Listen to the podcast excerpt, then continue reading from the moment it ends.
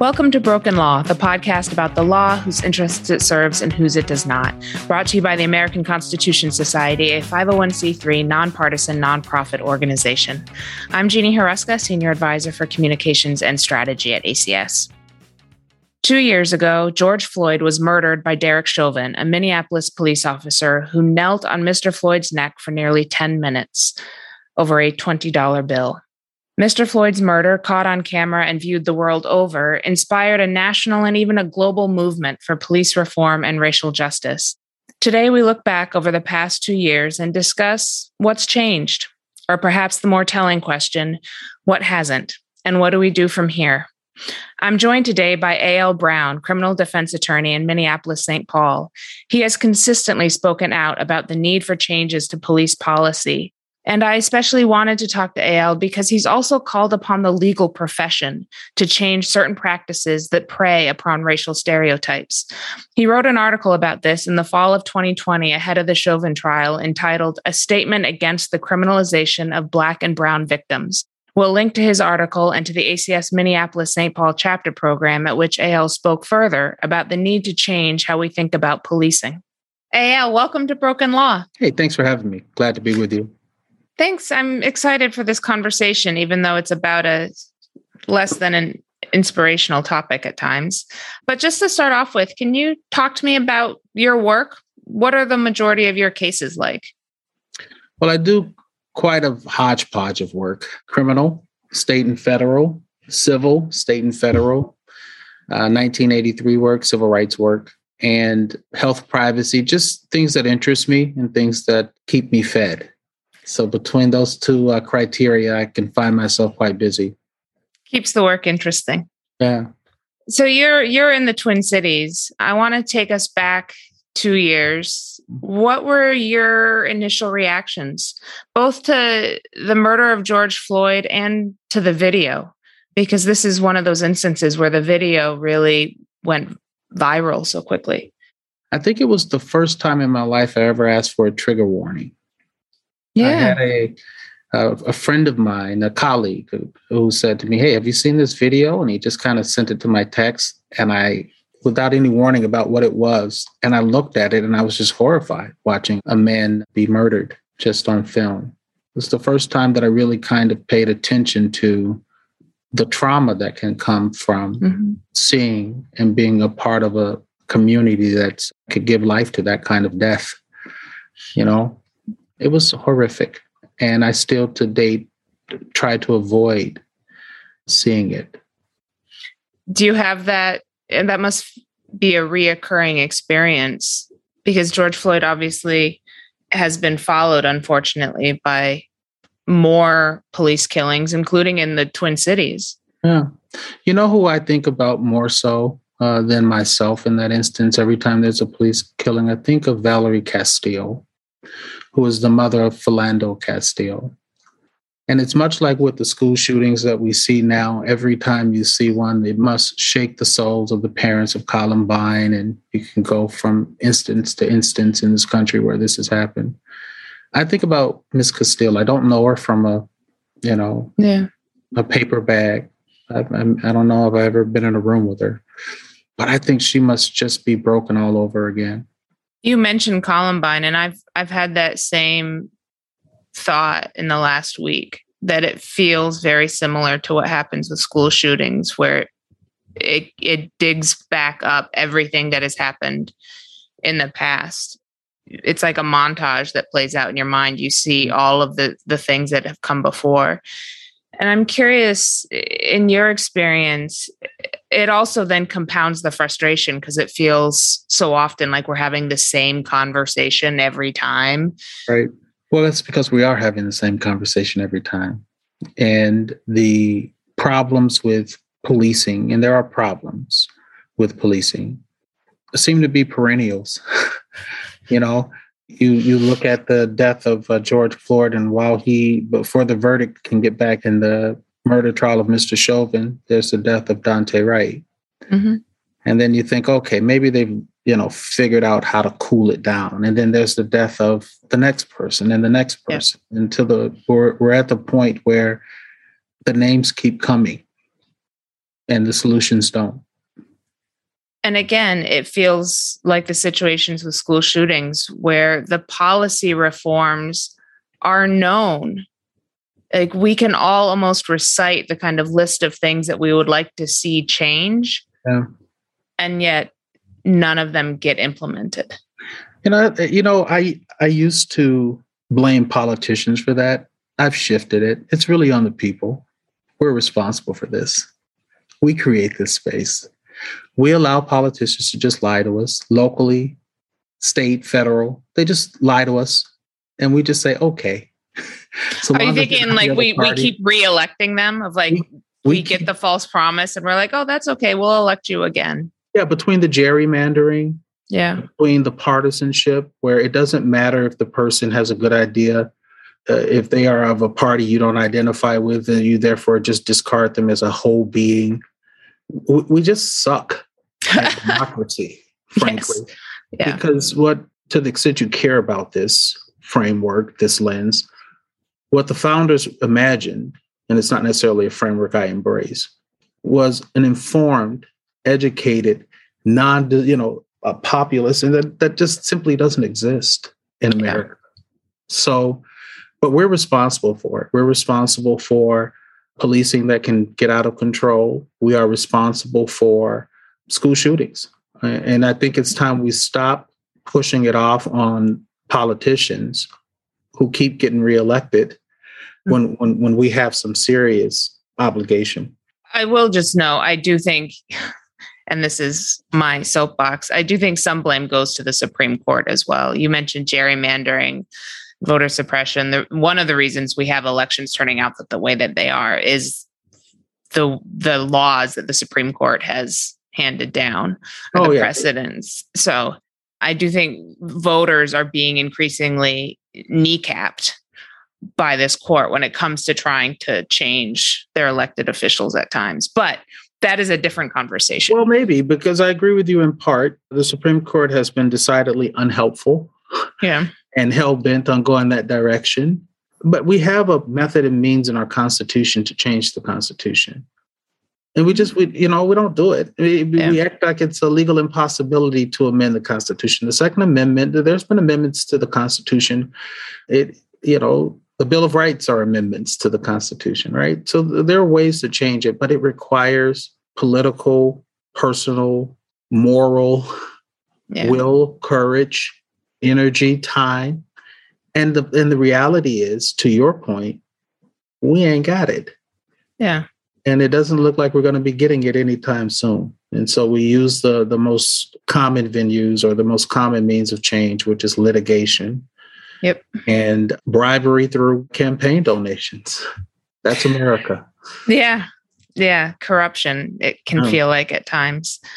I do want to talk about the reforms we would like to see. Because there has there has been some progress around the margins. And one of the considerations here is where that progress has come from.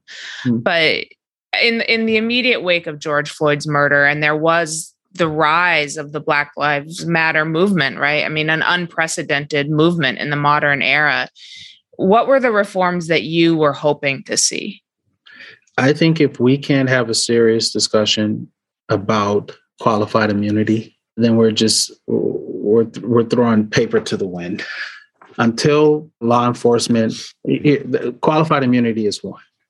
But until law enforcement has skin in the game, and in Minnesota, it's not often that they actually have to pay any damages. And for those who don't know, qualified immunity is essentially a doctrine that permits accountability in civil lawsuits only for the absolute worst of cops.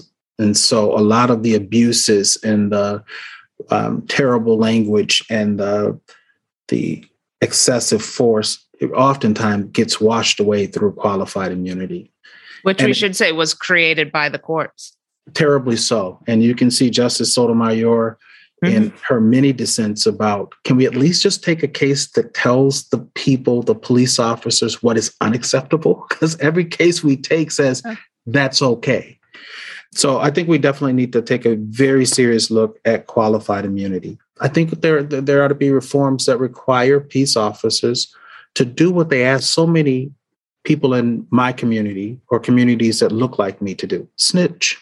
Yeah. And what is what is profoundly disturbing about Mister Floyd's murder is when you hear the initial reports from the police department about a medical emergency and the media that just took that and ran with it. It's, it, it, it, it has done one good thing. It has at least told the media to stop reading police reports and criminal complaints as though they are fact.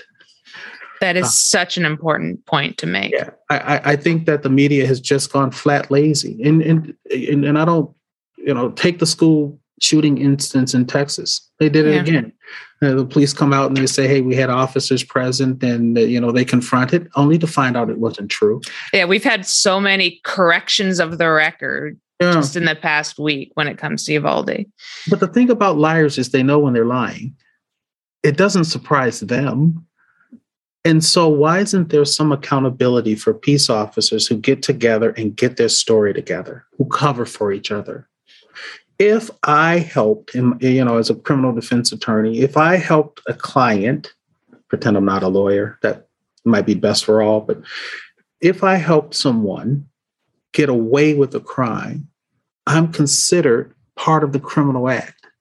But for peace officers who lie routinely, from the, you know, he had a gun to he was resisting, you know, you routinely, there's no accountability for that. That needs to change yesterday. You have mentioned that in one of the programs before, and I, I thought that was a really interesting litmus test for how to measure progress. And you mm-hmm. said progress would be when police snitch on each other. No. Oh. Because like you've noted, your clients are asked to snitch all the time by yeah. police. Yeah. And but, it, it, not only asked, but berated for not doing so. Right. And, and, and not taken into context. I, you know, I had a, a, a kid once who was prepared to uh, be a, an informant. And I said, you know, he's really concerned about his safety. And the government really wanted him to testify. So they just gave him immunity. I said, but what about after he's done testifying? He's got to go back to the neighborhoods and he's got to, you know, yeah. y- your immunity keeps him out of jail. It doesn't keep him out of the grave. And so I think when you when you talk about snitching within police departments, what you're really talking about is a culture change where you can say, hey, that's not cool. That's not acceptable. That's not how we do it. And you are an outlier. I want to ask a, a question about that, because we are seeing states mandate reporting through legislation and trying to force this type of change that you're talking about. But I wonder if that is sufficient, or whether what you're really looking for is for police departments to internalize this and to take it upon themselves to change. So it's it's not that the legislature is ordering them to do this. It's that they actually think this is what's right, is to self-report. You know, I, I think a uh, change of heart would be ideal. Yeah. But in the meantime, uh, I'd like to see Black lives protected. I'd like to see poor lives protected. I'd like to see poor white people protected. I'd like to see everyone get home safely. And it would not be out of the ordinary. We have mandatory reporters in various facets of our life. We require teachers to report bruising. We require doctors to report gunshot wounds. There are plenty of people who are obligated. Including get, lawyers in certain situations. Yeah, to get involved. When you when it's when it's ordinarily none of your business, or when it's not necessarily to your convenience, there are plenty of places. Yeah, I, I would love to persuade law enforcement to see the humanity in the people that they police. I don't have time to wait. Yeah. Legislation um, comes first, and then the culture follows. Yeah. I want to go back to qualified immunity that you brought up. Um, because this this consideration actually came up on a previous episode of like, what's the what's the disease? What's the symptom? Mm. I'm interested in your perspective on if you could fix qualified immunity and make it so that police were more readily held accountable. Do you think some of the other reforms that people talk about would fall in place from that starting point? Well, I, I can take a conservative view on this and say, if you get rid of qualified immunity, if I'm a peace officer and I know I'm going out there on the streets and someone may sue me, they might hire A L Brown, say I use excessive force. I don't want to lose my house, and assuming that the city won't pay the bill, which is what happens. What happened in Mister Floyd's case is what happens in just about every case, at least in Minnesota. The employer pays the bill. So in some ways, it's really just a way of denying the citizen a forum to talk about their case or to get justice. It's not really protecting the cop from paying the tab, because in reality, they never pay the tab. Correct. But having said that, if I'm a cop and I and I've got and I'm from a town that's just terrible, and they, they won't pay if I'm out here doing this dangerous job, and they won't cover me financially, I might seek insurance. And what insurance companies have a, a way of doing is putting seatbelts in cars, airbags in cars. Minimizing liability. Minimizing liability. Changing the way you do things so that they don't have to pay for your mistakes. I think that would be a natural outgrowth of reducing the, the, the strength and the potency of qualified immunity, which is just flatly out of control. I mean, when you when you say, oh, what happened was surely unconstitutional, if you can get the court to say that, because they often start the analysis with um, qualified immunity as opposed to, and, and it's not good enough that it's clearly wrong. It has to be so wrong. Right. You know? And we can't talk about a case that's uh, on point um, unless it's exactly like we, we've got cases where the cop, well, we told cops you can't shoot people in the back, but we never told them they couldn't shoot them in the front. Right. You know, it, the, the foolishness of qualified immunity. And well, how the Supreme Court consistently gives the police the benefit of the doubt. Beyond that, it, it is it is as though the Ninth Circuit keeps trying. Yep. To, and the Supreme Court keeps saying, no, we really meant in, in opinions that are not even necessarily. Uh, I don't think they always grant oral arguments. Sometimes it's just a summary disposition. This is wrong. This was not clearly established. Well, how about you at least establish?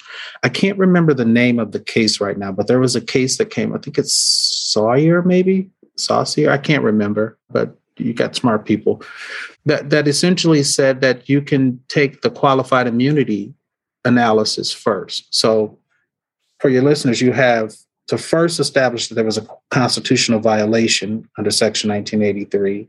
And then the next step would be to say, well, was the cop on fair notice that this would be unreasonable under the law? And that's, of course, been heightened and strengthened and made an absolute chill in just about most all cases for police accountability.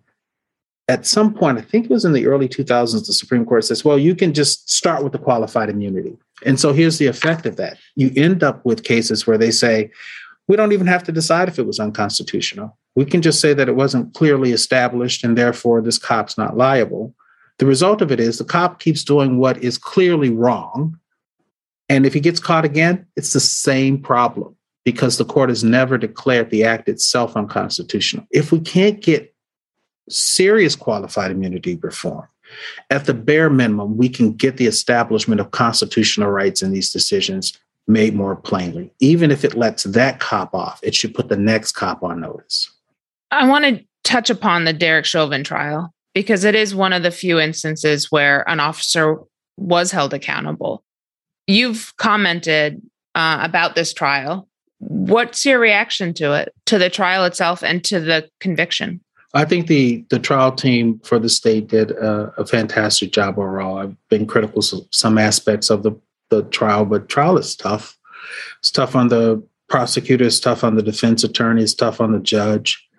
It's a very difficult space to be in, and a high stakes trial like this, all the more. You know, my, some of my initial impressions were Hennepin County is really putting on a show. There has never been this many resources dedicated to the prosecution of one individual. And what I want people to know is that that's not everyday justice.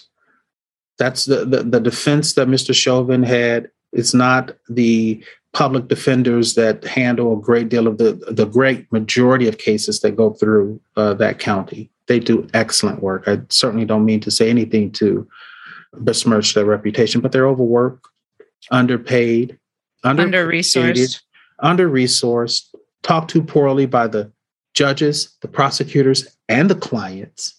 it's a space where you really have to either really love yourself or hate yourself to take the job. Uh, because nobody likes you. Everybody hates you. You're the biggest problem in the room, and you're really just there to hold the government accountable to their burden.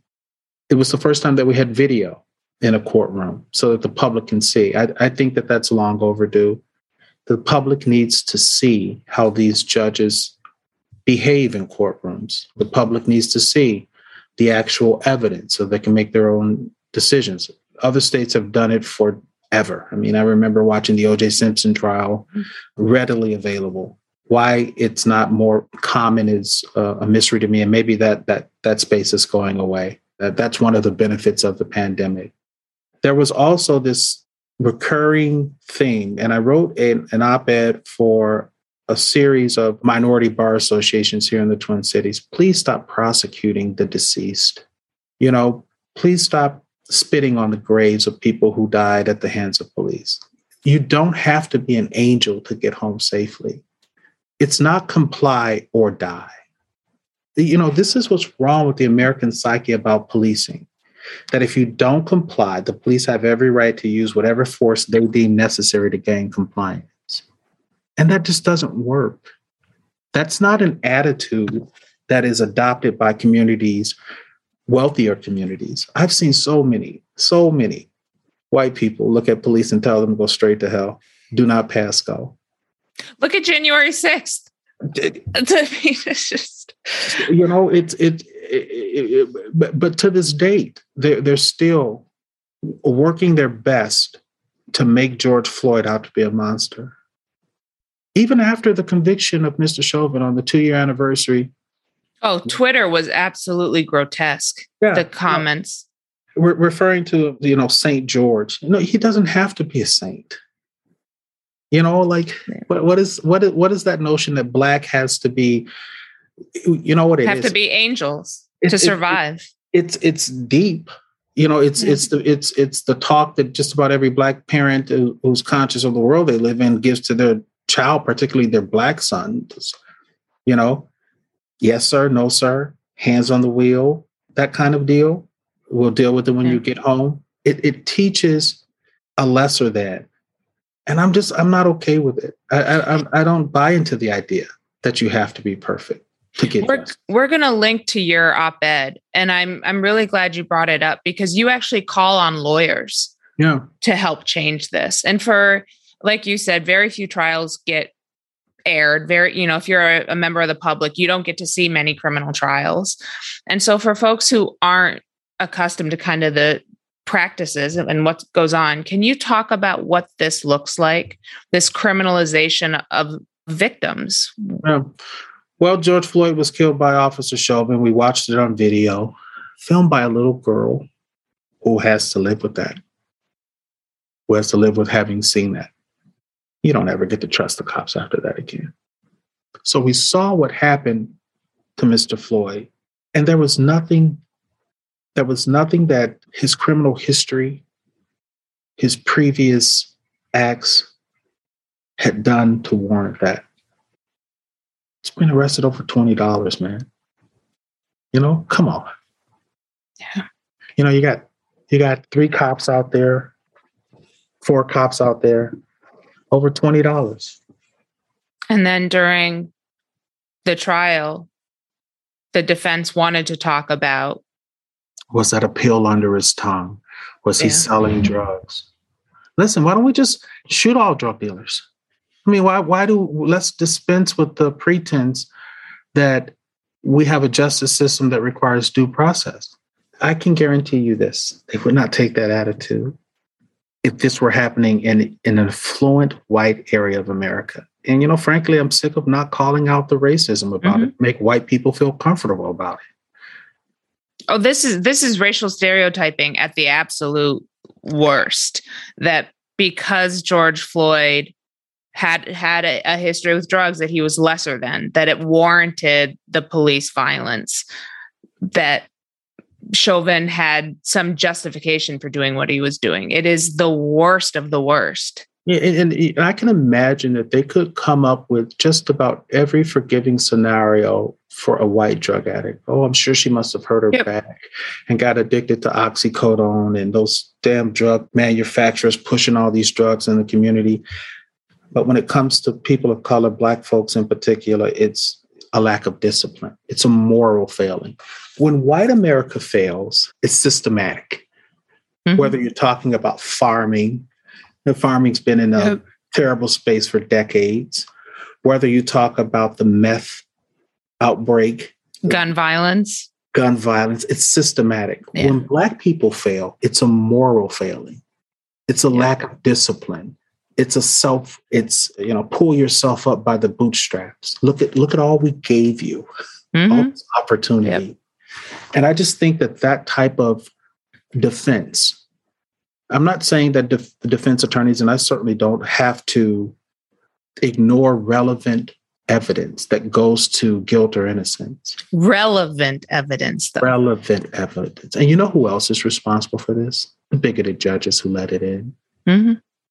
I mean, you know, prosecutors and defense attorneys will do anything if you permit them. But the judges are responsible to say, tell me, tell me, tell me again, now, Mister Brown, exactly why you want to bring up the length of her skirt. Remind me. Yeah. So that's the thing, right? Like, we have addressed this to a certain extent when it comes to rape victims and victims of, of sexual assault. There are laws about what you can and cannot bring up about a victim's history. Why don't we have something like that in situations like this? Because it hasn't happened to enough white people. Final. And that's the damning truth. Final answer. When- so you, you call upon the legal profession, and we are... We're A C S, we're a legal organization. So I, I really want to take this opportunity for you to make the request that you made in the op-ed here on the podcast, that lawyers need to take this into their own hands and change what they do. Talk to me about that. Yeah, you, you know, listen, I, I I think my reputation is I'm a pretty aggressive litigator. I really don't pull many punches. I'm in it for my client. But I was born a human, not a lawyer. And so decency, you know, you, you, I've defended people who've been charged with murder. I've been to the morgue and I've seen the pictures and the bodies. I've seen the family sobbing in the hallway. And I've seen my guy, you know, girl be acquitted or get a deal that the family didn't want. I've, I've, I've seen that. I've never once thought that the deceased was my enemy. Mm-hmm. The evidence is what I'm working with. And evidence that helps demonstrate that my client is not guilty, or that the state has not, or the federal government hasn't met its burden of proof. There is a way to approach lawyering that we have somewhere lost in the need to make money or billable hours or whatever it is. That just says, you know, I'm an animal. I'm a, I'm a, I'm an S O B. They're all lying. You know, what are you doing? Like, at at, at what point did you decide that the deceased it's just a pawn in the game? I think I think better lawyers, I think the better path to lawyering is to acknowledge the humanity and the loss, uh, but to, to make plain that your client may not be responsible for it. And you can do that without degrading humanity. But you first have to see the person as human. Mm-hmm. I mean, in order for any of that to work, you've got to you've got to see that, they, you know, they didn't just pop up on the planet. We don't grow humans. They come from two people. And at some point, they were the hope or dream. You know, you see a baby walking down the street, little white baby, black baby, Asian baby. No one has hate toward that child. There's something precious about it. Just imagine people as children. And as a lawyer, you can you can change what you do without being ordered to do it. Yeah. Right. We we can seek legislation, and we should, absolutely. Um, but it's also upon the legal profession to undergo self-initiated reform. Yeah. But I'll tell you why they why many lawyers do it, because it works. Because yeah. People, oh, absolutely. The, the juries are made up of people who say, yep. you know, who ask the question, well, I would never be out that late at night. Yeah. Well, why don't you? Yeah. I, I I would have if if I would have just shown him my I D. Assuming yep. that you have an I D, right? I would have just went and stayed somewhere else that night, assuming you have some other place to go. Right. So it, people do it because sometimes it works, but I hope that the I hope that the public reacquaints itself with decency.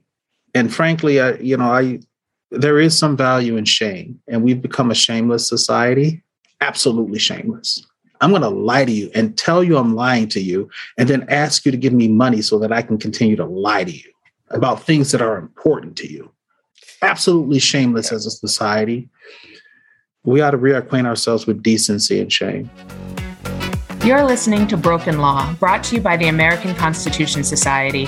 This June, A C S members will be gathering for our annual national convention in Washington, D C After two years of virtual conventions, we are thrilled to be reconvening in person on June sixteenth through the eighteenth.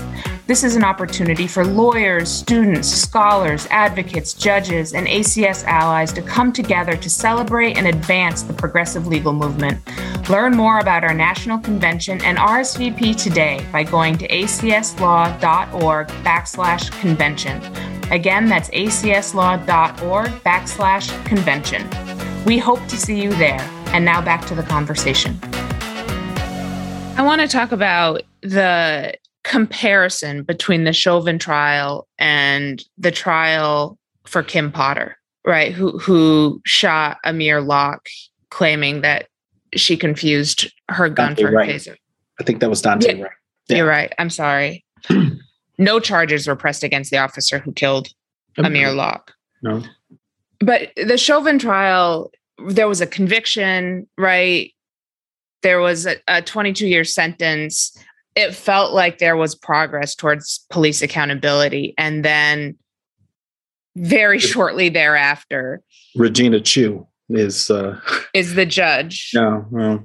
Yeah. So Kim Potter gets sentenced to twenty-four months, you know, maybe half of which she'll serve. Mm. And you had a really strong reaction to this, calling it a slap on the wrist. Yeah, you know, I'm glad Judge Chu retired because I would have actively found someone to run against her. I, I, I think what she did was so abhorrent and so, you know, a, a great part of me said, just give her probation. I just think the only thing that prohibited her from doing it were the optics. Kim Potter is going to, you do two thirds of your time here in the state of Minnesota, but you go through the work of getting a prosecution. And you know what I found really, really powerful about that is what the family says. You have to listen to the family. You know, Mister Wright was biracial, father present, mother present, right? And so there goes your narrative about where was his dad. You know, I'm so sick of that. I see a lot of Black families intact. I see a lot of Black families where they're single parents. I see a lot of white families. But it's not this ubiquity of absent fathers, you know, that is often portrayed. But what the family said that just kind of spoke truth to power is we thought we were hoping that we were just white enough to yeah. escape this. And, you know, you know, the history of America is you have one drop of Black blood, you're Black. And you can have a, if if you're a person out there with a with a biracial child and you think that their green eyes or curly hair is yeah. going to save them, look, you know, you, who you fooling? Yeah, you talked uh, about, and and you're not the only one. A lot of people had this reaction, which is it it underscored the value of a Black life, proving yeah. that the value is not that much. Oh, she just made a terrible mistake. Yeah, it's a terrible mistake. I'm sorry that your son is dead. You know, it's it's terrible. We have to we have to give her some accountability. So how does twenty-four months in prison sound? That it, conviction change your perspective on the Chauvin conviction, where it, it makes it so the Chauvin conviction wasn't actually turning of the page? No, you know what it did? It it, it actually sent me back to the conviction of Officer Noor, mm-hmm. who is the Minneapolis police officer who was Somali, who shot Justine Damon and killed her, who was a white woman. I said at the time, I want to see if this judge has the courage to grant a dispositional departure. You see, I'm I'm, I'm really of the mindset that either we level up or level down. You know, I don't, yep. you know, whichever direction you want to move the lever. Yeah, I want it on the level. And a different judge, Judge Quaintance, denied the motion for uh, Officer Noor to get a the dispositional departure. And for what that means in Minnesota is, instead of going to prison, as the guidelines would suggest, you instead are placed on probation because there are attributes about you that would suggest this was a one-off and that you can live in a law-abiding society without committing these crimes. It's a safety valve of sorts. And, and if Officer Noor fit the category, so did, frankly, Kim Potter fit the category. But once Judge Quaintance, not once, but twice, because Officer Noor's case went to the appellate courts and one of his charges was reversed, she twice sentenced him without regard for that. And so you're looking at the Somali community and they're thinking, well, what the hell? Yeah. You know, how'd this white woman get this great deal? And why is this Somali cop? So once Judge Quaintance, I, I thought Judge Chu could not, I just, I could not imagine in the context of, right. of, of what's going on, both in policing, what's going on in prior sentences, grant such a lenient sentence. But she did. And she knew that it would be controversial. My understanding is that she sent the governor her retirement letter weeks before the sentencing date because she knew the ire it would draw. And she still did it. And, you know, and she did it in a way that just makes you, what is wrong with you? You it know, was painful have, to watch. Yeah, it was have, really painful. We need to have compassion for Miz Potter. And, and then quote, you know, well, you know, you listen, as a Black person, I know I'm in trouble when white people start quoting Doctor King and Barack Obama. Yep. It's not going to work out for me. You know, they've, they've turned these people who are, who are speaking directly to bigotry and hatred, and they made them into Disney characters that just says, can't we all get along? They're, they're, you know, the Doctor King is the new Uncle Sam. You know, it's just a caricature of what he actually stood for. And so when she starts to quote Barack Obama and Doctor King, you know, it, yeah, I do want to highlight a point you made, though, following that conviction, which is that voters need to pay more attention to elected judges. Yeah. And that is such a critical point. It's an election year right now. I want to make sure that that point gets conveyed here. When we think of police reform, I think most people think of legislatures. They think of the federal government. They think of maybe their city council. But talk to me about the role that judges play in police reform. Oh, it's huge. I mean, listen, I it, it, it, if you ever fight a traffic ticket where you just you you earnestly did not go through the red light, it was yellow, and therefore you had a right to proceed and you get the ticket. And the judge says, well, I believe the cop. Uh, I'll just take a judge that'll hold the state to its burden of proof. A L could be telling the truth. Officer Smith could be telling the truth. That's fifty-fifty. Tie goes to A L. You don't have to call the cop a liar. How about just having the decency to uphold the legal standard you swore you would? Well, why would this cop lie? Why do? Why does anyone lie? And so now it becomes your burden as the citizen to demonstrate why a peace officer. What we what we fail to realize is that law enforcement is a competitive enterprise. They want to catch as many quote unquote bad guys as they want. And many of them actually believe, and they actually are catching some bad guys, right? But many of them actually believe, even if they're dead wrong, that they've got the right person. And they'll they'll hold on to that. It's the judges who let searches go. You know, I'll give you a graphic example, but it's necessary. Judges will allow cavity searches on the side of roads of Black people. Oh, that wasn't against the Fourth Amendment. That was totally reasonable. I mean, the officers carry the gloves to to do these. The, the, just the the denaturing yeah. of Black men as, you know, as subhuman. And you've talked about the police, just their persistent need to touch Black bodies. Control. Yeah. To, but they're doing it. I, I don't want to put it all on the police because they're doing it on the theory that they're protecting someone else, right? That you, you, if you think about the thin blue line, which law enforcement often uses as a representation, everything is fine on the wild side of the thin blue line if you assume that you're on the other side. The thin blue line is there in theory to protect the civilized from the uncivilized. And there are plenty of white folk in America, Asian folk, Muslim. There are plenty of folk, because of the history of this country and the history of slavery, that believe that Black folks are on the other side of that line and that they are presumed to be on the safe side of it. And these people grow up to be peace officers. White mothers are raising these boys, raising these women. They're not coming from nowhere, right?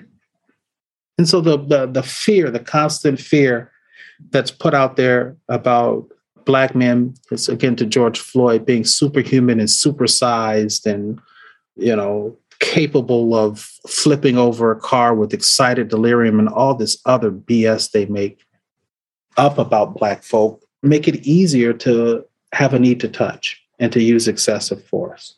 And all I want is my humanity back. That's all I really want. And I don't, I don't, I don't, I don't, I don't I want anybody to give me anything or or make my life easy. Just if you see me as a human, there is no way you can treat me the way you do.